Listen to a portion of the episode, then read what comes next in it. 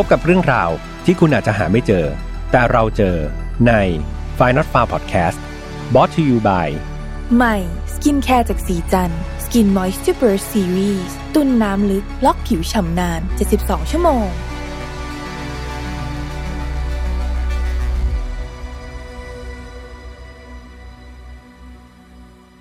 สวัสดีครับ ยินดีต้อนรับนะครับเข้าสู่ Final f i l e Podcast วันนี้คุณอยู่กับผมแฮมทัชพลเช่นเคยครับ เรามากันใน episode ที่ 110 แล้วนะครับ ก็เรียกว่าเดินทางกันมาเรื่อยๆ ทุกวันอังคารเนาะผ่านจากตอนที่ 100 มา 10 ตอนแล้วนะครับ ก็ดีใจจังเลยก็หวังว่าจะถึงตอนที่ 200เนาะแล้วเอาเราอาจจะมี fan meet กันอีกก็เป็นไปได้นะครับ ยังไงก็ภาวนาให้จำนวนผู้ป่วยโควิดเนี่ย ลดน้อยลงสักหน่อยเนาะหรือว่าให้มันกลายเป็นโรคที่ไม่มีความรุนแรงนะครับให้เราทุกคนสบายใจพี่แอมเชื่อว่าน่าจะมีงานกันอีกครั้งหนึ่งแล้วก็เราหลาย ๆ คนน่าจะสบายใจที่จะมาเจอกันมากยิ่งขึ้น ในวันที่พี่แอมอัดนะครับ ต้องบอกว่าอากาศนี่ร้อนมากๆครับ กรมอุตุเนี่ยวันนั้นอ่านข่าวพี่แอมนั่งตลกมากเลย เขาบอกว่าเตรียมรับมือเดี๋ยวเรากำลังจะเข้าสู่ฤดูร้อนอย่างเต็มตัวพี่แอมก็สงสัยว่าตอนนี้เราฤดูอะไรกันนะ มันไม่ใช่ฤดูร้อนอยู่หรอเพราะว่าร้อนมากๆยังไง อากาศร้อนแบบนี้เพื่อนๆดูแลรักษาสุขภาพด้วยนะครับเพราะว่านอกจากโควิดแล้วเนี่ยตอนนี้ไข้เลือดออกก็กำลังน่ากลัว แล้วก็อันตรายไม่แพ้กับโควิดเลยนะพี่แอมว่าเผลอๆจะอันตรายกว่าด้วย ยังไงก็ระมัดระวังตัวนะครับ คดีในวันนี้ครับเรากลับไปฝั่งเอเชียนะครับนั่นก็คือประเทศญี่ปุ่น หลังจากที่พี่แฮมไม่ได้เล่าในซากุระเที่ยงคืนนะครับก็กลับมาเล่าใน Final f i l e ภาคหลักแล้วกัน คดีในวันนี้น่าสนใจมาก ๆ ครับ แต่ก่อนที่จะไปเล่าก็ต้องพูดเหมือนเดิมทุกครั้งว่า Final f i l e ไม่สนับสนุนความรุนแรงทั่วประเทศครับ ทุกเรื่องที่นำมาเล่าอยากให้ฟังไว้เป็นแนวทางในการป้องกันตัวเองเนาะไม่ให้เกิดกับเรา แล้วก็คนที่เรารักครับ น้องๆ อายุต่ำกว่า 18 ปี ตอนนี้อยากให้มีผู้ปกครองนะครับ คุณพ่อคุณแม่หรือว่าญาติๆก็ได้ที่เขาอายุเกิน 18 ปีแล้วเนี่ยมานั่งฟังด้วยกันเนาะเราจะรู้เลยว่าประสบการณ์ต่างๆ จากคนที่เขามีอายุมากกว่าเราเนี่ยบางทีเขามีอีกมุมมองหนึ่งที่เราเนี่ยน้องๆเนี่ยอาจจะยังมองไม่เห็นนะครับแลกเปลี่ยนประสบการณ์เนาะแลกเปลี่ยนไอเดียกันก็เป็นเรื่องราวที่ดีแล้วก็จะได้ประโยชน์มากยิ่งขึ้นเลยเนาะ อันแหละถ้าเกิดพร้อมกันแล้วนะครับ มารับฟังเรื่องราวในวันนี้กันเลยดีกว่า เรื่องราวนี้ครับเกิดที่ที่ประเทศญี่ปุ่นอย่างที่พี่แฮมบอกไป แล้วก็เริ่มต้นที่เด็กชายนะครับ คนหนึ่งอายุ 17 ปีเท่านั้นเองจะบอกว่าเด็กชายก็ไม่ได้นะ ต้องบอกว่าเป็นเด็กหนุ่มและอายุ 17 ปี เด็กหนุ่มคนนี้ครับมีชื่อว่าเซอิจิทานิกุชิครับ และด้วยความที่เขาเนี่ยอายุ 17 ปีณตอนที่เขาได้กระทำการเนาะหรือว่าก่อเหตุเนี่ยเขาก็ยังเป็นผู้เยาว์ใช่ไหมครับ อายุ 17 ปี ดังนั้นศาลหรือว่าสื่อต่างๆเนี่ยในตอนนั้นก็จะไม่มีการอนุญาตให้เปิดเผยชื่อจริงนะครับหรือว่ามีประวัติอะไรหลุดออกมาสักเท่าไหร่ อย่างไรก็ตามครับ หลังจากเรื่องราวนี้มันผ่านไปได้สักระยะหนึ่งแล้วเนี่ยมันก็มีสื่อครับพยายามที่จะไปขุดคุยนะว่าเด็กชาย คนนี้คือใครนะครับ แล้วก็มีประวัติความเป็นมาอย่างไร จุดประสงค์เนี่ยไม่ได้เอามาประจานเนาะแต่ว่าเขาอยากจะทำความเข้าใจครับว่า เด็กคนหนึ่งเนี่ยอายุ 17 ปีที่ก่อการแบบเนี้ยเขาถูกหล่อหลอมมาด้วยอะไร เขาอยู่ในสภาพแวดล้อมแบบไหน แล้วอะไรล่ะ ที่เป็นการป้องกันนะครับ ไม่ให้เกิดกับเด็กอายุ 17 ปีคนอื่น ๆ ต่อไป ซึ่งเว็บไซต์ข่าวครับ ที่ไปขุดข้อมูลมาเนี่ยก็คือเว็บไซต์ที่ชื่อว่า s e l i n News นะครับของประเทศญี่ปุ่นนั่นแหละ โดยเขาระบุว่าเซอิจิเนี่ยเกิดแล้วก็เติบโตในเมืองทางตอนใต้ของญี่ปุ่นครับครอบครัวของเขาจริงๆ เป็นคนชนชั้นกลางนะครับ ก็คือฐานะกลางๆ ไม่ได้รวยไม่ได้จน คุณพ่อเป็นพนักงานออฟฟิศครับในบริษัทอุปกรณ์หอก่อสร้างแห่งหนึ่ง ส่วนคุณแม่เนี่ยก็เป็นนางพยาบาลครับ บ้านที่พวกเขาอยู่ด้วยกันเนี่ยก็เป็นมีคุณพ่อคุณแม่นะแล้วก็เซอิจิอยู่เนี่ยเป็นบ้านของคุณยายครับ ซึ่งคุณยายคนนี้เขามอบให้ไว้เป็นมรดกเนาะก่อนที่เธอเนี่ยจะเสียชีวิตไป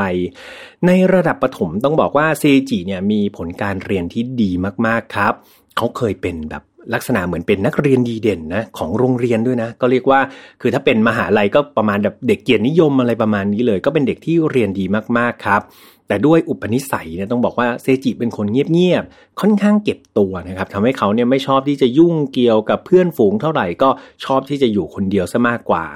พอขึ้นมาระดับชั้นมัธยมต้นหรือว่ามอต้นเนี่ยเขากลับ ตกเป็นเป้าหมายของการถูกรังแกครับ หรือว่าถูกบูลลี่นั่นเอง แม้ว่าการเรียนของเขาเนี่ยเอาจริง ๆ ตอนนั้นยังดีอยู่เนาะแต่ว่าการกลั่นแกล้งเนี่ยในระดับมัธยมต้นเนี่ยมันเริ่มรุนแรงขึ้นเรื่อย ๆ มันทำให้เขาเนี่ยกลายเป็นคนที่โดดเดี่ยวมากขึ้นเรื่อย ๆ ครับ ในช่วงนั้นเซจิมี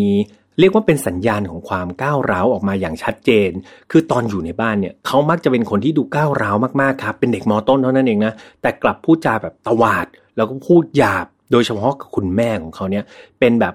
เรียกว่าเป็นศัตรูอันดับหนึ่งของเซจิเลยเซจิจะแบบกระทำกับคุณแม่เหมือนไม่ใช่แม่ครับ คือพูดจาแรงๆใส่เธอหรือว่าเถียงหรือว่าพูดจาหยาบๆใส่คุณแม่ของเขาเป็นประจำเซจิครับ เริ่มที่จะบอกคนในบ้านเสมอว่า บ้านหลังเนี้ยที่ทุกคนอยู่เนี่ยเอาจริง ๆ มันเป็นของเขานะ เพราะว่าคุณยายเนี่ยมอบมรดกบ้านหลังนี้ให้กับเขาตัวเซจิบอกเนาะก็บอกว่า ไม่ว่าจะเป็นพ่อหรือเป็นแม่หรือใครก็ตามที่อยู่ในบ้านหลังเนี้ย จริง ๆ คืออาศัยบ้านของเขาอยู่ เนี่ย คุณยายมอบให้เขาดังนั้น สิทธิ์ขาดในบ้านหลังเนี้ยต้องเป็นของเขา เซจิก็เลยมักจะเป็นเด็กที่เรียกร้องอะไรเสมอครับ อยากให้คุณพ่อคุณแม่มาเอาอกเอาใจหรือทำในสิ่งที่เขาอยากได้เนี่ยอยู่เป็นประจำเลยเซจิครับ ตอนที่ไปโรงเรียนก็ผ่านมอต้นไปได้เนาะแม้จะตะกุกตะกักแต่เขาก็ยังเรียนได้โอเคครับ จนกระทั่งมาถึงมัธยมปลายเนี่ย การแยกตัวของเขาเนี่ยต้องบอกว่ามันแยกแย่ลงเรื่อยๆ กับเพื่อนๆ เซจิมีปัญหาในการสื่อสารเลยนะ หรือว่าแม้กระทั่งการเข้าสังคมกับเพื่อนๆ ในระดับชั้นมปลายด้วยกัน ในที่สุดเนี่ยพอปัญหามันหนักเข้าหนักเข้ามากเรื่อยๆ เนี่ย เซจิเขาก็เลยตัดปัญหา โดยการไม่ไปโรงเรียนซะเลยครับ เซจิเลิกไปโรงเรียนแล้วก็กลายเป็นฮิคิโคโมรินะครับในภาษาญี่ปุ่นหรือว่าถ้าเราเคยติดตามการ์ตูนเนาะหรือว่าหนังญี่ปุ่นเนี่ยก็จะเป็นคนที่เขาชอบอยู่แต่ในห้องนะครับเก็บตัวอยู่ในห้องไม่ออกสังคมอะไรเลย พ่อแม่เนี่ยก็ไม่ได้อยู่เฉยนะ พ่อแม่ของเซจิก็พยายามที่จะแก้ปัญหา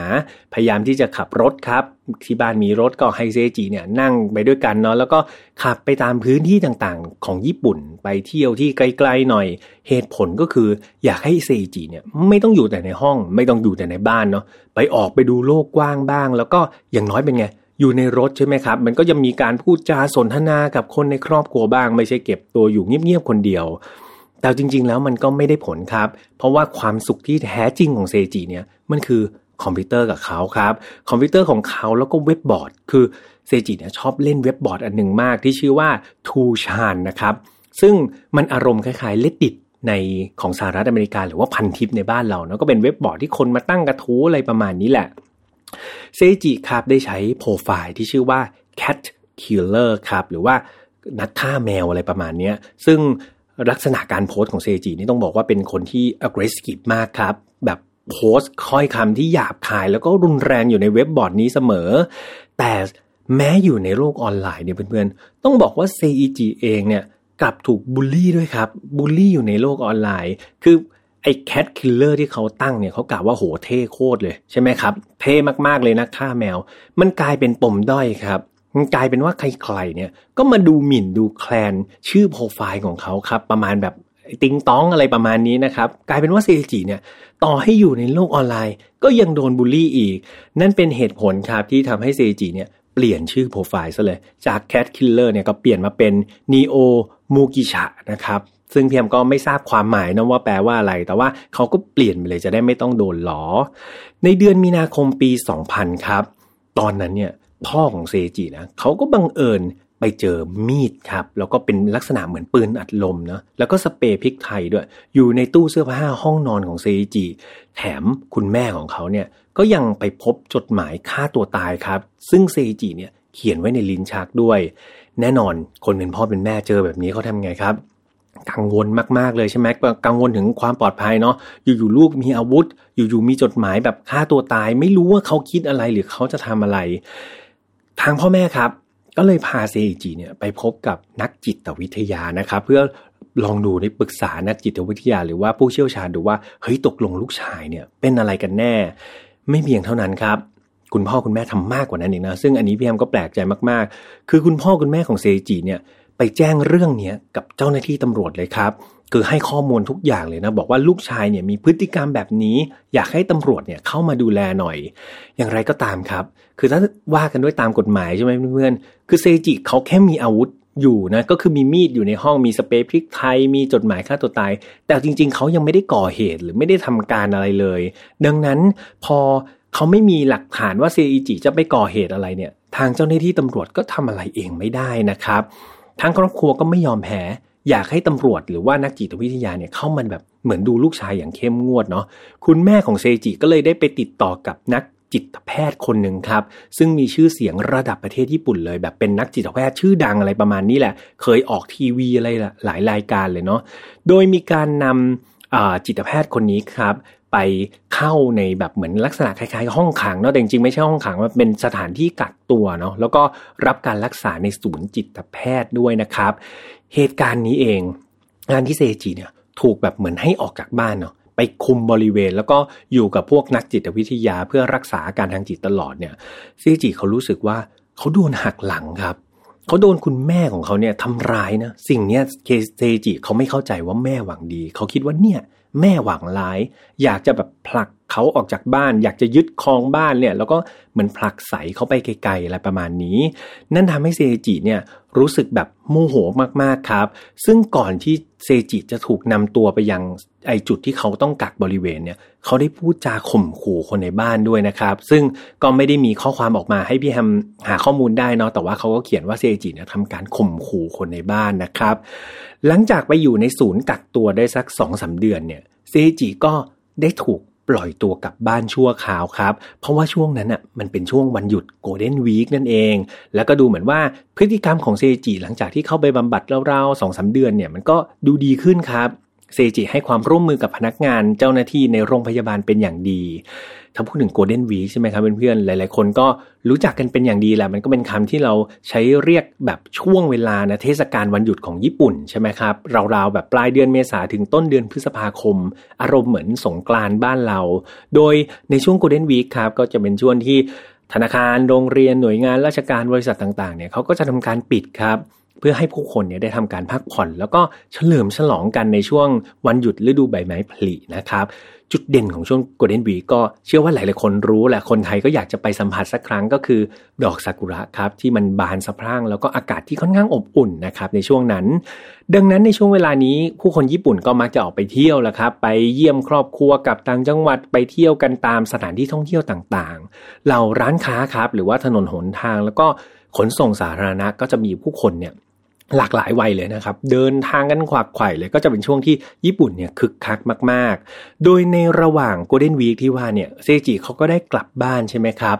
และในช่วงเวลานั้นเองครับเพื่อนๆเซจิเขาได้โกหกพ่อแม่เขาบอกว่าเนี่ยเดี๋ยวเขาจะขอไปปั่นจักรยานในป่าหน่อยนะแต่จริง ๆ แล้วเขาไม่ได้ปั่นจักรยานเข้าไปในป่าครับเขากลับมุ่งหน้าไปในเมือง ไปร้านค้าแห่งหนึ่ง แล้วก็ซื้อมีดทำครัวแทนครับ เหตุผลที่เขาซื้อมีดนั่นก็คือ เซจิมีแผนที่จะไปโรงเรียนมัธยมต้นของเขาจำได้ใช่ไหมครับ เขามีประวัติศาสตร์หรือมีความรู้สึกที่แย่มากๆ กับโรงเรียนมัธยมต้นของเขาที่เขาถูกบูลลี่ ที่เขาถูกรังแกมาตลอด เซจิตั้งใจว่าเขาจะกลับไปที่โรงเรียนมัธยมต้นของเขา และทำการแทงนักเรียนที่นั่นแบบไม่เลือกหน้าครับ แต่แทงให้ได้มากที่สุด และ ถ้าเขารู้สึกว่าเขาจนมุมแล้วมีตำรวจมาหรือมีใครไปแจ้งตำรวจเนี่ยเขาก็จะตัดสินใจกระโดดดาดฟ้าอาคารครับลงมาเป็นการฆ่าตัวตายนั่นเอง เขาคิดว่านี่แหละคือการแก้แค้นที่แบบสะใจโคตรของเขาครับ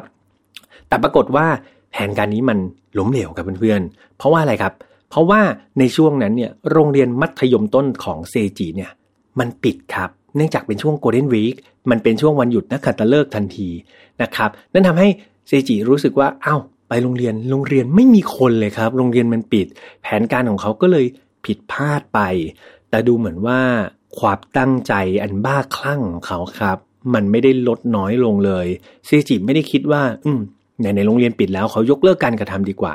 เขาแค่เปลี่ยนแผนครับ เขาเปลี่ยนจุดมุ่งหมายจากโรงเรียนมัธยมต้นของเขาเนี่ย เขาเปลี่ยนจุดมุ่งหมายไปที่สถานีขนส่งแทนเซจิครับ ได้มุ่งหน้าไปที่สถานีขนส่งแห่งหนึ่งนะครับ จากนั้นก็ได้ขึ้นรถบัสสายนิชินิปปอนครับ ซึ่งจะออกเดินทางจากเมืองเซกะที่เขาอยู่นี่แหละ มุ่งตรงไปยังเมืองฟุกุโอกะครับในคิวชูโดยการเดินทางทั้งหมดครับเพื่อนๆจากต้นสถานีไปที่ปลายสถานีเนี่ยจะใช้เวลาราวๆ 70 นาทีนะครับหรือว่า 1 ชั่วโมงนิดๆแหละ ก่อนลงมือครับเซจิยังได้โพสต์ข้อความ เขาไปโพสต์ข้อความในเว็บบอร์ด ทูแชนของเขาด้วยนะ ก็เขาก็โพสต์ว่าเนี่ยเดี๋ยวเขาจะลงมือตามแบบสิ่งที่เขาคิดนะครับ บอกเขาเนี่ยเขาจะทำอะไรบ้างเขาก็โพสต์ลงไป และแล้วครับ ในวันที่ 3 พฤษภาคมปี 2000 เซจิพร้อมกับมีดทำครัวที่เขาไปซื้อมาเนี่ย ได้ขึ้นไปบนรถบัสคันนี้ครับ ซึ่งมีผู้โดยสารราวๆ 40 คน หรือว่าราวๆ ครึ่งคันรถ รถคันนี้เมื่อถึงเวลาเนี่ยก็ได้วิ่งออกไปบนทางหลวงนะครับไปยังเมืองฟุกุโอกะที่พี่ฮาว่าไปเนาะซึ่งเป็นเมืองที่เป็นเมืองท่องเที่ยวในเขตคิวชูครับซึ่งมีผู้คนมากมายออกมาช้อปปิ้งมาปิกนิกมาร้านอาหารอะไรประมาณนี้รถบัสที่เซจิขึ้นไปครับ ได้ออกจากสถานีราวๆบ่ายโมงตรง แล้วรถก็วิ่งอยู่บนทางหลวงไปได้สักพักครับ หลังจากผ่านไปได้ 40 นาที เซจิก็ได้ลงมือเริ่ม ปฏิบัติการ เขาได้หยิบมีดขึ้นมานะครับ หยิบมีดทำครัวที่เขาซื้อเนี่ยก่อนที่จะเดินไปที่คนขับครับ แล้วก็เอามีดเนี่ยขู่นะครับ คนขับเอาไว้ แล้วก็บอกผู้โดยสารคนอื่นๆว่า ถ้าเกิดใครขยับเนี่ยเขาพร้อมที่จะสังหารคนนั้นทันที เขาสั่งให้คนขับครับ ขับไปบนทางหลวงเรื่อยๆ โดยไม่ต้องหยุด จะมี ปกติเนี่ยรถบัสนะครับมันจะมีจุดที่ต้องแวะจอดตามจุดต่างๆ ใช่ไหมครับ แต่ว่าเซจีบอกว่าไม่ต้องหยุดไม่ต้องแวะ วิ่งตรงไปเรื่อยๆครับพร้อมให้ผู้โดยสารทุกคนบนรถเนี่ยทำการปิดผ้าม่านซะห้ามเปิดผ้าม่านเหตุผลก็ไม่อยากให้ใครเนี่ยที่อยู่ข้างนอกมองเข้ามาในรถบัส แล้วก็เห็นเหตุการณ์นั่นเอง เวลาผ่านไปเรื่อยๆครับจนกระทั่ง3ามโมงสามโมงเย็นก็คือราวๆสองชั่วโมงแล้วเนาะได้มีผู้โดยสารผู้หญิงคนหนึ่งครับ เขาได้ขอร้องเซจิเขาบอกว่าเธอเนี่ยปวดห้องน้ำมากๆครับ เธอขออนุญาตเซจิเนี่ยลงไปข้างล่างตรงแถวแถวดันเก็บเงินค่าผ่านทางได้ไหมใกล้ๆเมืองโมจิ เพราะว่าเธอเนี่ยแบบอั้นไม่ไหวแล้วไม่งั้นแบบเลอะแน่ๆ เธออยากไปห้องน้ำครับ ซึ่งเซจิก็ยินยอมนะครับ ก็ปล่อยให้ผู้โดยสารผู้หญิงคนนี้ลงจากรถไป แต่หลังจากที่ผู้โดยสารผู้หญิงคนนี้ลงจากรถไป แน่นอนครับ นี่คือโอกาสเดียวที่อาจจะรอดชีวิตได้ เธอทำการหลบหนีทันทีวิ่งหนีทันที แล้วก็รีบไปแจ้งเจ้าหน้าที่ตำรวจเลยนะครับ ตอนนั้นเองทำให้เซจิรู้สึกว่าเขาโมโหมากๆอีกแล้วครับ เขาโดนหักหลังอีกแล้ว ขนาดผู้โดยสารที่เป็นตัวประกันยังหักหลังเขาเลย เขาก็เลยรู้สึกว่าทำไมเขาถึงเต็มไปด้วยความหลอกลวง ในขณะเดียวกันครับ เรื่องราวนี้ก็เป็นไง หลังจากผู้หญิงคนนี้ไปแจ้งเจ้าหน้าที่ตำรวจใช่ไหมคราวนี้เรื่องก็ไปถึงหูตำรวจแล้วครับ สื่อมวลชนต่างๆ ก็ทราบเรื่องราวของการจี้รถบัสคันนี้แล้วเซจิในตอนนี้ต้องบอกว่าอยู่ในสถานการณ์ที่ไม่สามารถที่จะถอยหลังกลับไปได้แล้วเนาะเขามีแต่ต้องเดินหน้าอย่างเดียว เขาบังคับให้คนขับเนี่ยขับรถเลยครับ ออกเดินทางต่อไปเลยขับไปเรื่อยๆ แล้วก็จับคนที่เหลือเนี่ยไว้เป็นตัวประกัน แต่ในช่วงนั้นเองครับเพื่อนๆได้มี ผู้โดยสารคนหนึ่งเป็นผู้หญิงเนาะอาศัยจังหวะทีเผลอเนี่ย เปิดหน้าต่างรถบัสครับ แล้วก็กระโดดลงมาจากรถบัสในขณะที่กำลังแล่นอยู่เลย นั่นก็ทำให้เธอรอดมาได้ แต่แน่นอนว่ากระโดดลงมาจากรถในขณะที่วิ่งด้วยความเร็วอย่างนั้นน่ะ มันก็ทำให้เธอขาหักครับ แล้วก็มีคนมาช่วยเหลือ แล้วก็นำตัวเธอเนี่ยไปส่งโรงพยาบาลได้ในเวลาต่อมา นอกจากนี้ครับ ผู้โดยสารคนที่กระโดดลงมาเนี่ยยังได้เล่าให้เจ้าหน้าที่ตำรวจฟังด้วยถึงเหตุการณ์ภายในรถเนาะเธอบอกว่าตอนที่เธอตัดสินใจกระโดดลงมา เพราะเธอเห็นว่าเซอิจิเนี่ยเริ่มลงมือแทงผู้โดยสารบางส่วนแล้วนะครับ มีผู้หญิง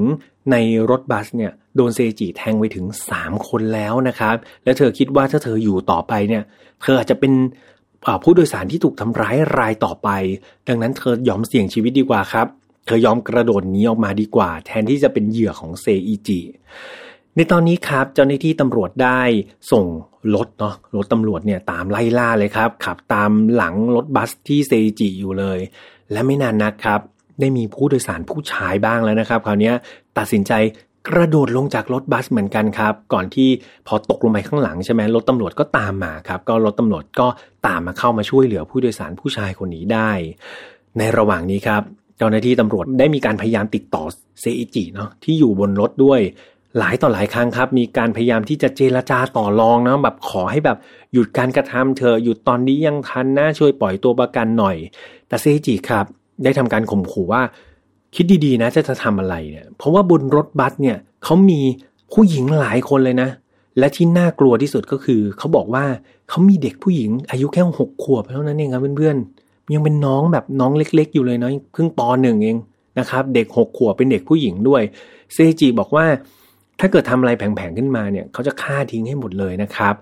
เซจิเนี่ยหลังจากที่ต่อรองไปได้เรื่อยๆเนี่ยตำรวจก็ไม่ยอมครับ พยายามที่จะใช้วาทศิลป์ในการต่อรองเนาะก็มีการบอกว่าเอาตัวประกันบางส่วนออกมาแลกไหมแลกกับน้ำมันนะอะไรอย่างเงี้ยเพราะว่ารถบัสมันวิ่งไปเรื่อยๆมันก็ต้องจอดเติมน้ำมันใช่ไหมครับ ซึ่งเซจิก็มีการเรียกร้องครับ เขาบอกว่า ให้ไปจอดตามจุดเติมน้ำมันต่างๆ แล้วก็อยากให้ตำรวจเนี่ยเอาปืนให้กับเขาด้วยนะครับ เขาต้องการปืนเพื่อแลกกับตัวประกัน ตอนนี้ครับบรรยากาศในญี่ปุ่นนี้ต้องบอกว่ามันเป็นอะไรที่น่ากลัวมากๆครับ สื่อทุกสื่อนี้จับ ตาอย่างใกล้ชิดเลยนะครับ เกี่ยวกับเหตุการณ์นี้ มีการถ่ายทอดสดแบบ real time เลยครับเพื่อนๆจินตนาการเหมือนในหนังเลยครับ มีเฮลิคอปเตอร์ของตำรวจนะครับ แบบบินว่อนเลยเฮลิคอปเตอร์ของนักข่าวด้วย มีการถ่ายลงมาครับ ให้เห็นรถบัสนี้ว่าตอนนี้มันวิ่งอยู่ที่ไหนอย่างไรแล้ว โทรทัศน์ครับที่ญี่ปุ่นทุกช่องออกข่าวนี้ข่าวเดียวครับ แบบ real time เลย ดังนั้นตอนนี้ครับรถบัสของเซจิที่กำลังเขากำลังปล้นอยู่เนี่ย เครื่องบินครับอยู่บนหัวเต็มเลย แล้วก็ข้างหลังเนี่ยมีรถตำรวจตามอีกมาเป็นฝูงเลยครับ ก็เรียกว่าจินตนาการแล้วมันเหมือนในหนัง แต่นี่คือเรื่องจริง เจ้าหน้าที่ตำรวจครับได้พยายามต่อรองไปเรื่อยๆครับพยายามที่จะโทรต่อรอง จนกระทั่งเซจิเนี่ยยอมหยุดรถบัสครับณจุดจุดหนึ่งใกล้ๆกับอุโมงค์บนทางหลวงแห่งหนึ่ง เขาได้ปล่อยผู้โดยสารที่เป็นผู้ชายครับ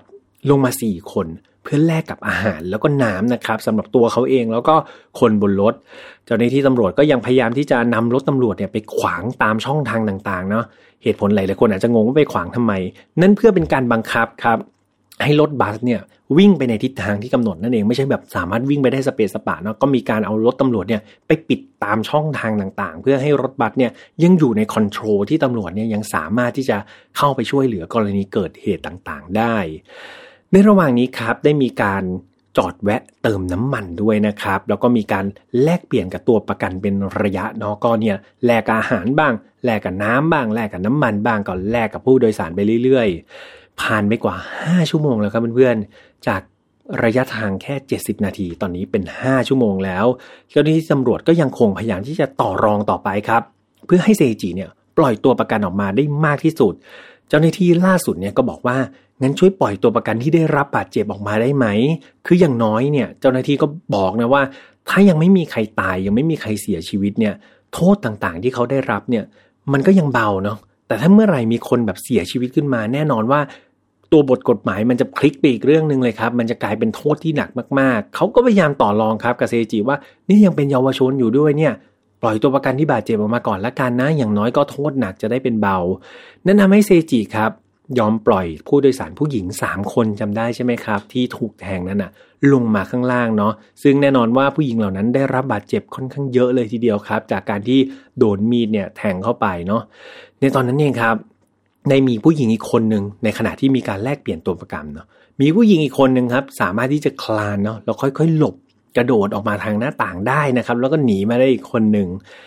เมื่อผู้หญิงสามคนที่บาดเจ็บเนี่ยได้รับการปล่อยตัวออกมาเนี่ย หน่วยพยาบาลก็รีบเลยครับนำสามคนนั้นนะไปส่งที่โรงพยาบาล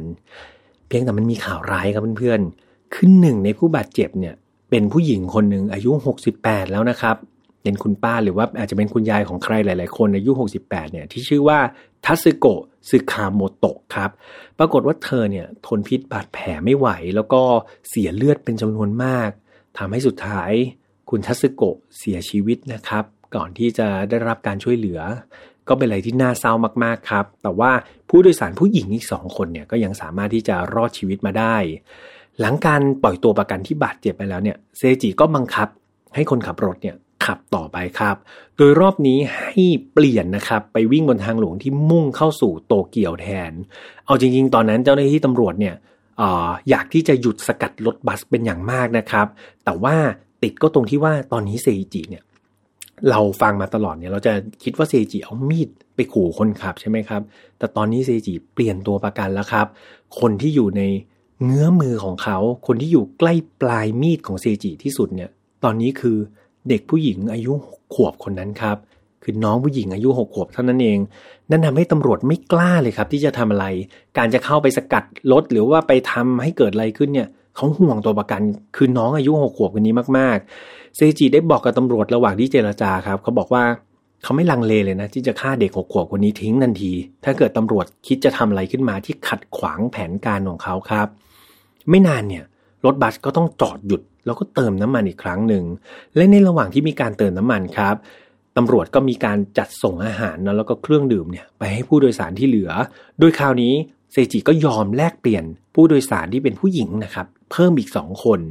ในตอนนั้นเองครับ มีการเชิญคุณพ่อคุณแม่ของเซจิมาด้วยนะ ก็เผื่อครับตำรวจก็ หลายๆเคสที่เราเห็นในเมืองไทยก็เช่นเดียวกันนะครับ จะให้คนในครอบครัวเนี่ยพยายามมาคุยกับคนร้ายครับเผื่อว่าอย่างน้อยเขาเห็นคุณพ่อเขาเห็นคุณแม่เนี่ยอย่างน้อยอาจจะกลับตัวกลับใจได้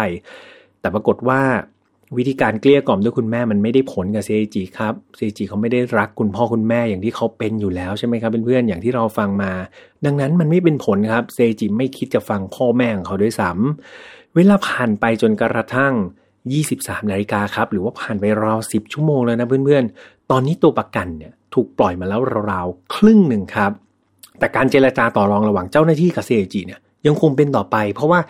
ทุกๆชีวิตมีค่าจริง ๆ ครับตำรวจยังคงไม่ยอมแพ้ครับ คือยอมเปลี่ยนอะไรก็ได้นะแลกกับตัวประกันออกมาให้ได้เยอะที่สุดเนี่ยตำรวจพร้อมครับทำงานอยู่ตลอดเวลา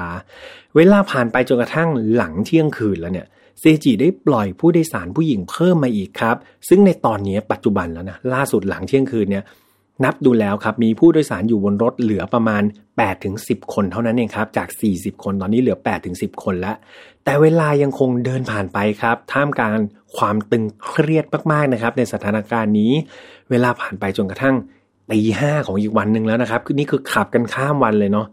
ก็คือตีห้าของวันที่ 4 พฤษภาคมแล้วเนี่ยหรือว่าผ่านไปราวๆ15ชั่วโมงแล้วครับ เจ้าหน้าที่ตำรวจได้ประเมินแล้วสถานการณ์ว่า ตอนนี้ผ่านมา15ชั่วโมงแล้ว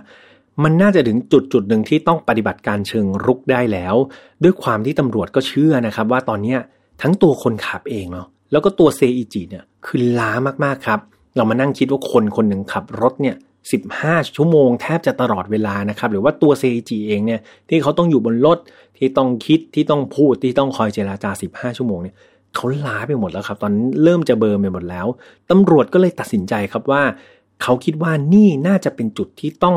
ทำการปฏิบัติการเชิงรุกครับเจ้าหน้าที่ได้ทำการติดตั้งเป็นลักษณะระเบิดเสียงนะครับ ระเบิดที่ไม่ได้มีอนุภาพในการทำลายล้างเนี่ย ไว้ตามที่รถผ่านนะครับ จุดที่รถผ่าน และสุดท้ายมันก็ได้ผลครับ หลังจากที่รถมายังบริเวณที่กำหนดเนี่ย รถก็ต้องหยุดลงด้วยระเบิดครับ เสียงป้องดังขึ้นมา แล้วมันก็เกิดการชุลมุนขึ้นครับ ในจังหวะนั้นเองเจ้าหน้าที่ตำรวจหลายรายเลยนะครับ ได้บุกขึ้นไปบนรถแล้วก็ทำการจับกลุ่มเซอิจิได้ในที่สุด แล้วก็ช่วยเหลือทั้งคนขับและแล้วก็ผู้โดยสารที่เหลือทั้งหมดได้อย่างปลอดภัยครับ ในตอนที่เจ้าหน้าที่จับกลุ่มเนี่ยต้องบอกว่าเซจิยังสู้นะตอนนั้นเขาใช้มีดครับ แทงนะครับไปโดนเจ้าหน้าที่ตำรวจหนึ่งนายด้วยเนาะก็ เรียกว่าเป็นอะไรที่บ้าคลั่งมากๆ เซจิถูกจับในข้อหาละเมิดกฎหมายควบคุมอาวุธปืนนะครับ และดาบรวมถึงการกระทำการกันโชคนะครับ ที่เกี่ยวกับการลักพาตัวประกันด้วย และข่าวร้ายครับก็คือมีผู้เสียชีวิตหนึ่งท่านนะครับ นั่นทำให้เซจิเนี่ยต้องรับอีกหนึ่งข้อหานั่นก็คือข้อหาฆาตกรรมคุณทัสโกะซึคาโมโตะครับ ในขณะที่ถูกควบคุมตัวเนี่ย จ้าหน้าที่ตำรวจก็ไปตรวจค้นที่บ้านเซจิด้วยนะครับ เพื่อใช้เป็นเหมือนเป็นหลักฐานนะครับในการประกอบการสืบสวน นอกจากนี้เนี่ยตัวเซจิเองยังต้องถูกส่งไปทดสอบทางด้านจิตวิทยานะครับ เพื่อดูว่าเขาเนี่ยมีความสามารถเพียงพอหรือเปล่า หรือว่าเขามีความนึกรู้สึกนึกคิดยังไงตอนที่ก่อเหตุนะครับ รวมถึงขั้นตอนการส่งไปพิจารณาคดีเนี่ยก็ต้องดูสุขภาพจิตของเขาด้วย โดยเจ้าหน้าที่ตำรวจครับรายงานว่าเซจิเนี่ย ปฏิเสธนะที่จะบอกว่า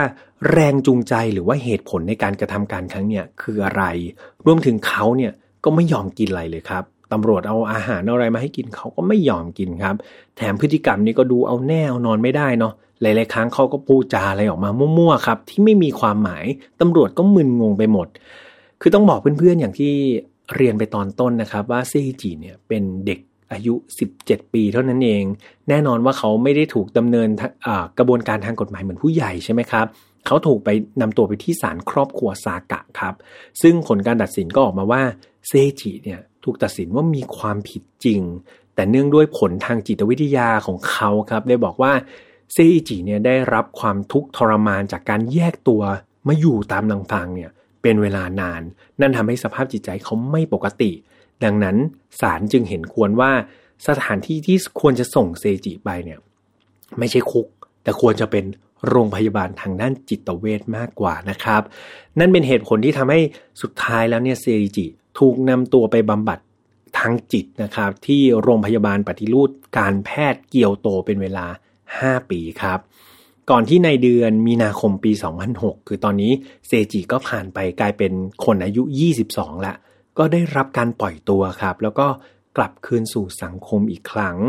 ปัจจุบันครับเซจิได้มีชื่อใหม่นะครับ มีชีวิตใหม่ มีสังคมใหม่ โดยทุกคนก็ได้หวังครับว่าการรักษาทางจิตตลอด 5 ปีนั้นจะทำให้เขาเนี่ยได้ไตรตรองถึงอดีตนะครับ หรือว่าสิ่งที่เขาทำลงไป รวมถึงสามารถที่จะปรับเปลี่ยนวิธีการวิธีคิดของเขาไปได้แล้วนะครับ แม้ในมุมมองของเซอิจิเนี่ยในเรื่องราวของเขาเนี่ย ดูเหมือนจะจบลงด้วยดีเลยเนาะเพื่อนๆเนาะได้ไปใช้ชีวิตอะไรใหม่ ๆ เป็นโอกาสใหม่ ๆ แต่ที่น่าเศร้าคือเหยื่อของเขาครับ อย่างคุณทัสึโกะเนี่ยที่เสียชีวิตไปเนี่ย เธอไม่มีโอกาสได้กลับไปหาคนที่บ้านอีกแล้วนะครับ หรือคนที่เธอรัก คือต้องบอกว่าช่วงโกลเด้นวีคเนี่ยหลายๆคนเดินทางเพื่อกลับไปหาครอบครัวไปหาคนที่เธอรักครับแต่คุณทัสึโกะไม่มีโอกาสนั้น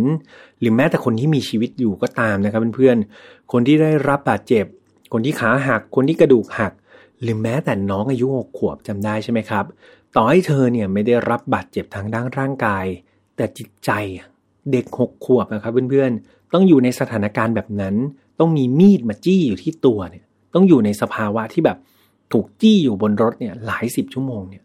พี่ยมว่ามันเป็นอะไรที่เกินรับได้แล้วก็ไม่สมควรเกิดขึ้นกับใครทั้งนั้นครับ ยิ่งน้องอายุหกขวบนี่ไม่รู้ว่าจะเป็นแผลที่อยู่ในใจเนี่ยไปอีกนานเท่าไหร่ ก็เป็นอะไรที่น่าเศร้ามากๆจริงครับ จากเหตุการณ์นี้ครับทำให้ทางญี่ปุ่นเองเนี่ยเขาก็นำบทเรียนนะครับ จากเรื่องราวนี้มาปรับปรุงด้วยนะแล้วก็มาเปลี่ยนแปลงอะไรมากมายเลยในเชิงของการป้องกันอาชญากรรมในกระบวนการเกี่ยวกับการขนส่งทางสาธารณะครับ รวมถึงวิธีการในการเข้าช่วยเหลือผู้ที่ประสบภัยเนี่ยให้รวดเร็วมากยิ่งขึ้น